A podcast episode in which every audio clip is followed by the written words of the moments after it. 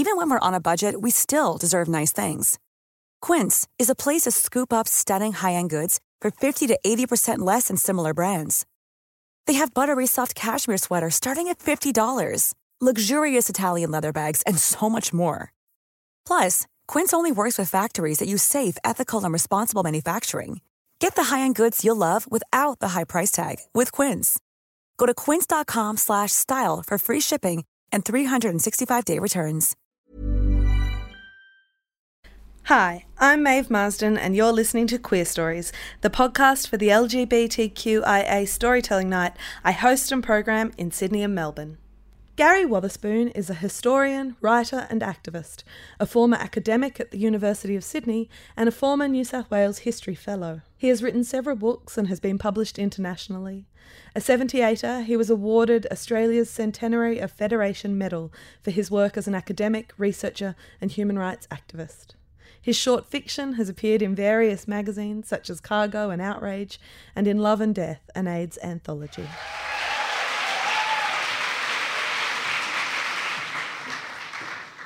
Now, my story is set about 50 years ago, a time before we were decriminalised, before gay lib, before Oxford Street, when King's Cross was a place where we outcasts used to go for our life.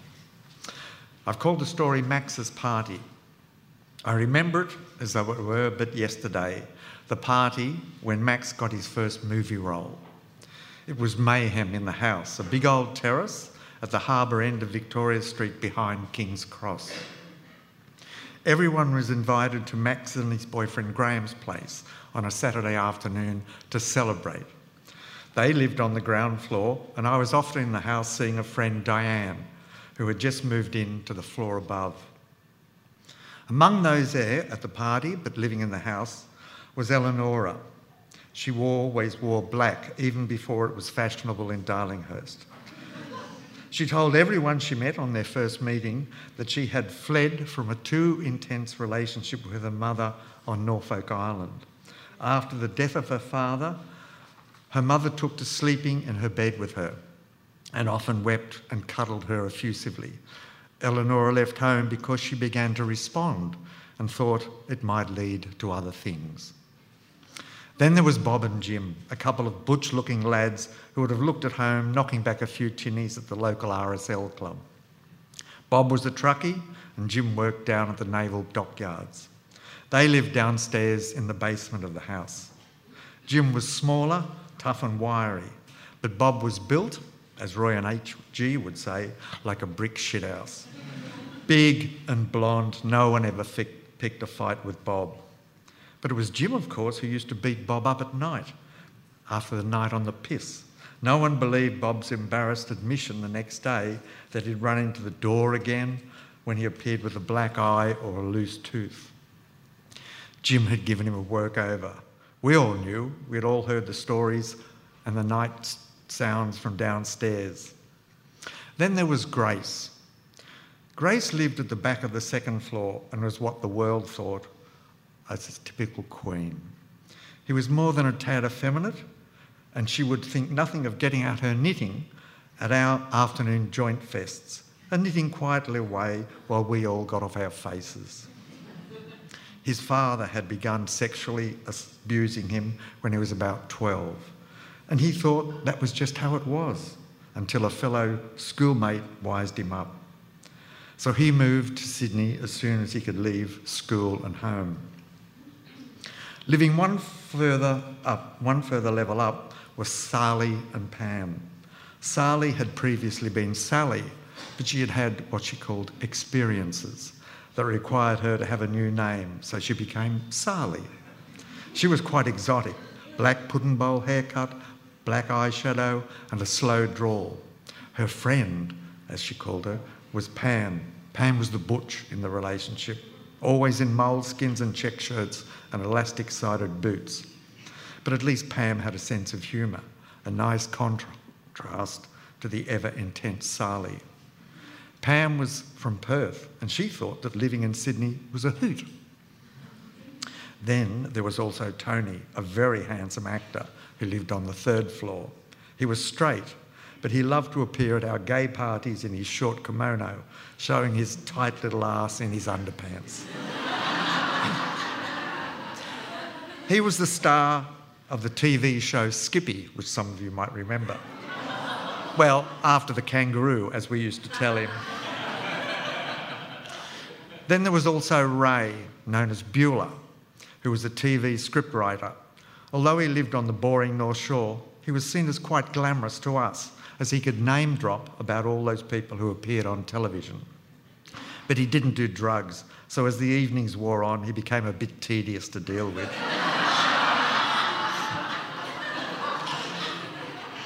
John lived on the top floor. He was a model, but he was straight, and his father was a wealthy doctor who owned the building, so John had to be invited along. I don't remember much about the other guests there. They were mainly other actors. Many of them were what Max called his ex boyfriends. He was a serial monogamist, or so he would have, have us believe. But at a certain point in any party where they were there, it would degenerate into people saying, Do you remember when Max did this? Max, the host, was an actor and always carried a briefcase with him containing his latest script and a big bottle of vodka. He had stage presence, which sometimes, unfortunately, he should have left at the theatre rather than bringing it home and imposing it on us. Graham was Max's partner, and they'd been together for about 10 years. Apart from being very tall, Max really was a larger than life character, a serious actor. Graham was half Chinese and had fled Adelaide after realising that Adelaide wasn't all that gay friendly in those days. It was his Adelaide connection that had led Grace to come and live here. But this was Max's big day, and his part in the movie, from a play by David Williamson, was a very good one. Max had done the role on stage several times, but this would be his first on screen. Now, before the party, Bob and Jim had had a few drinks, and so they were primed. And when Grace started reminiscing about how his father used to fuck him when he came home from work while mum was cooking dinner nearby in the kitchen, Jim burst out. How could you let him do this to you? I would have belted his fucking face in. Mild Grace merely mentioned that he didn't know any different then, which seemed to incense Jim even more. He started yelling at Grace, calling him a gutless queen. Bob intervened, saying poor Grace couldn't be blamed, he didn't know. So Jim turned on Bob and soon took a swing at him. Max was very drunk by this stage, it was his party, and he tried to intervene. He yelled at everyone, It's my bloody party, get over it. So Jim took a swing at him too. And after that, it was on for young and old. Some drunk then turned to Tony and said, You're just a prick teaser. And if you don't fuck off and let you, unless you let some queen suck your cook, cock, go away.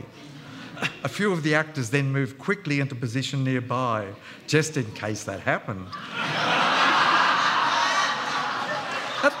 and they wanted to be there in the prime position, just in case.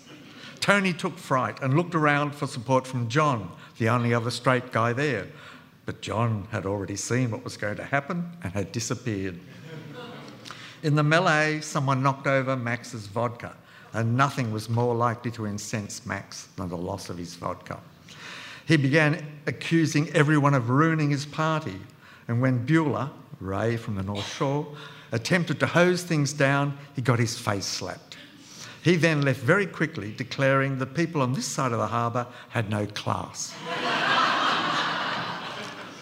Grace lost her knitting soon after. I had brought along Jeremy, whom I had only just met at the garage where our cars were being tuned. We had both been sent to the local pub to fill in the time, got chatting, and we were both a little pissed. I fancied him, and so I, invi- I invited him back to the party. But my friend got to him first and sat on his lap. And after a few wriggles and his hardening dick, that ended my chances. I know. And, and so they left soon after. So I edged my way out into Victoria Street into a warm Sydney autumn afternoon. There was nothing left for me to do but to go to the Bottoms Up Bar at King's Cross and try my luck there. Thank you. Thanks for listening. For tickets and dates, follow Queerstories on Facebook. And for late night ramblings and pictures of my dog Frank, follow Maeve Marsden on Twitter. For discount tickets to my shows, as well as other perks, become a supporter of my work on crowdfunding platform Patreon for as little as $4 per month. Check out maevemarsden.com for more information. Planning for your next trip? Elevate your travel style with Quince. Quince has all the jet setting essentials you'll want for your next getaway, like European linen, premium luggage options, buttery soft Italian leather bags, and so much more. And is all priced at 50 to 80% less than similar brands. Plus, Quince only works with factories that use safe and ethical manufacturing practices. Pack your bags with high-quality essentials you'll be wearing for vacations to come with Quince. Go to quince.com/pack for free shipping and 365-day returns.